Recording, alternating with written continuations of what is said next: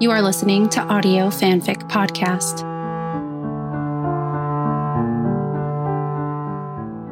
Sweater Weather by Astrid NCS on AO3. Rating Teen and Up. It was cold, and she'd forgotten to bring another sweater. She crossed her arms and rubbed through them for warmth. The motel's heater wasn't working well, and the last thing she needed was freezing to death before Mulder gets back from the diner. It wasn't also helping that the weather outside was also very cold. Scully, I'm back. Speak of the devil. Mulder entered their shared room, paper bag filled with food in his arms. He frowned when he was greeted by chilly air. Scully smiled weakly at him, though she was still a sight for sore eyes.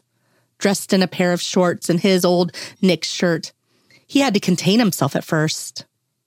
Scully, it's freezing in here, he stated, setting the food on the small coffee table before walking to inspect the heater.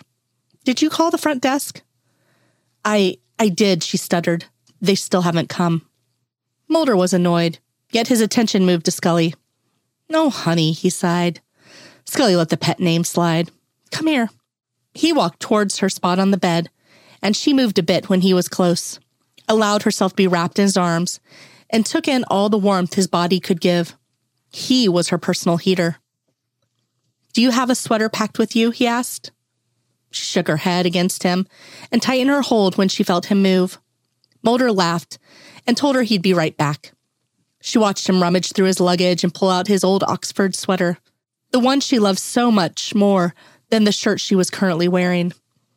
She smiled when he handed it her and immediately slipped it on. She couldn't help but inhale the scent. She knew he recently had worn it and loved that she could still smell him from the clothing. She looked adorable, sexy even. She always looked good in his clothes.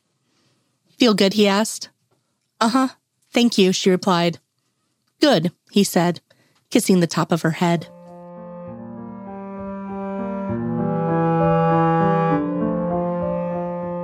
If you like this story and would like to contribute, you can do so by going to our Patreon page at www.patreon.com forward slash audio fanfic pod.